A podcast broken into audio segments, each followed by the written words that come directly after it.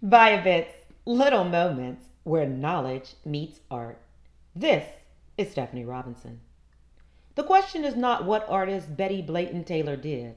The question is what didn't Blayton Taylor do?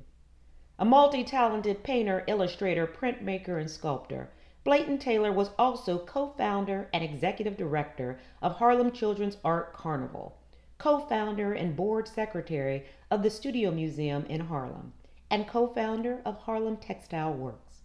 Over the years, the Williamsburg, Virginia native acted as an activist, a consultant, and a board member for numerous arts and community based organizations. In 1984, her educational contributions brought her acclaim as the Empire State Woman of the Year in the Arts. In 1989, Blayton Taylor won the New York State Governor's Art Award. And in 1995, she added the CBS Martin Luther King Jr. Fulfilling the Dream Award. Blayton Taylor has been characterized as a metaphysician, spiritual artist, spirited educator, and by her own description, a spiritual impressionist. She was known for her exploratory approach to art, her abstract and compelling use of texture, form, and color. Unfortunately, color was an issue from the beginning, and it was far from abstract.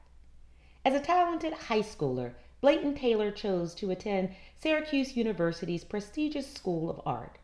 The 1936 Dovell Act, passed one year before Blayton Taylor was born, provided scholarships for black college students educated out of state because the state of Virginia had no black colleges with accredited arts programs and little desire to educate black college students.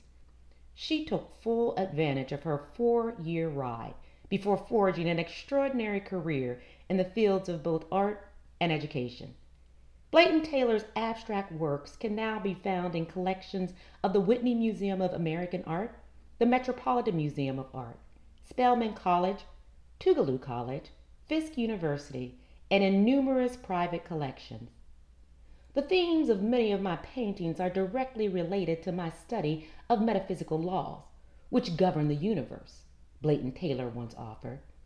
These ideas relate to reincarnation and the possibility of lives lived between lives, the acceptance of spirit guides, the acceptance of the uses of one's intuition, and the possibility that this life is one of many lives lived here in Earth School to teach us certain lessons.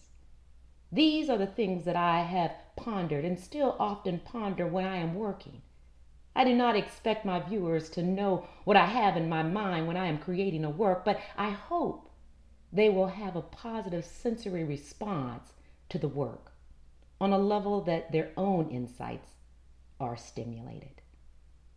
Biobits are produced in part by the generous support of our Patreon members with a special shout out to Zadik and Voltaire.